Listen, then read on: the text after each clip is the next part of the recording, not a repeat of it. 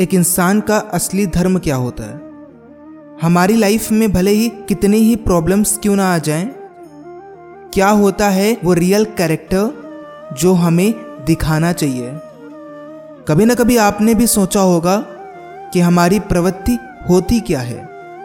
एक छोटी सी सच्ची कहानी है जो ये बताएगी कि एक मानव का असली धर्म क्या होता है।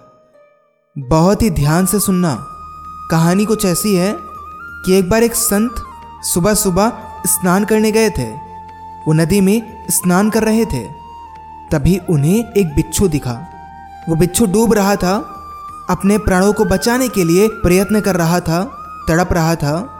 बिच्छू, जिसकी प्रवृत्ति से हम सभी वाकिफ हैं। हम सभी को पता है कि बिच्छू का स्वभाव क्या है। उसके कर्म हम सभी को पता है कि वो काटता है। उसके अंदर जहर होता है।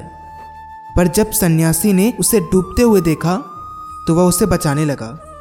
उस संत ने बिच्छू को हाथ में पकड़कर बाहर फेंकना चाहा, पर जैसे ही संत ने बिच्छू को पकड़ा, बिच्छू ने डंक मार दी। सन्यासी के हाथ से वो फिर निकल गया। सन्यासी ने फिर पकड़ा, बिच्छू ने फिर डंक मारी, और वो फिर से पानी में गिर गया। पर संत ने भी हार नहीं मानी। अंततः उसने बिच्छू को पकड़ के पानी के बाहर फेंकी दिया। इतने सारे प्रयत्न करने के बाद उस बिच्छू की जान बच पाई। बिच्छू को बाहर फेंकने के बाद सन्यासी स्नान करके बाहर आए। तो वहाँ पे देख रहे लोगों ने सन्यासी से पूछा कि आपने ऐसा क्यों किया? वो बिच्छू आपको बार बार काट रहा था। बार बार आपको दर्द, पीड़ा दे रहा था, पर आपने उसे बार बार पकड़ा। बार बार उसे बाहर फेंकने की कोशिश की, और आपने इतना दर्द भी सहा। क्यों? उस संत ने जो भी कहा, उसे सुनने के बाद ना आप भी अचंभित रह जाओगे। संत ने कहा कि जब एक बिच्छू, जिसका कर्म होता है डंक मारना, काटना, उसने अपने कर्म से मुख नहीं मोड़ा तो मैं कैसे मोड़ सकता हूँ?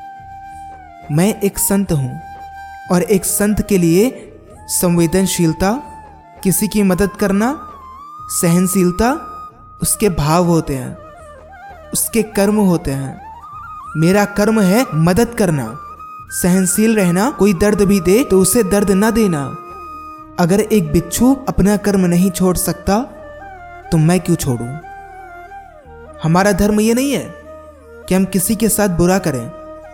किसी की बेइज्जती करें, किसी के साथ बुरा बर्ताव करें। हमारा धर्म है सबके साथ अच्छा बर्ताव करना, सबको खुश रखना, एक साथ रहना, सही रास्ते पे चलना।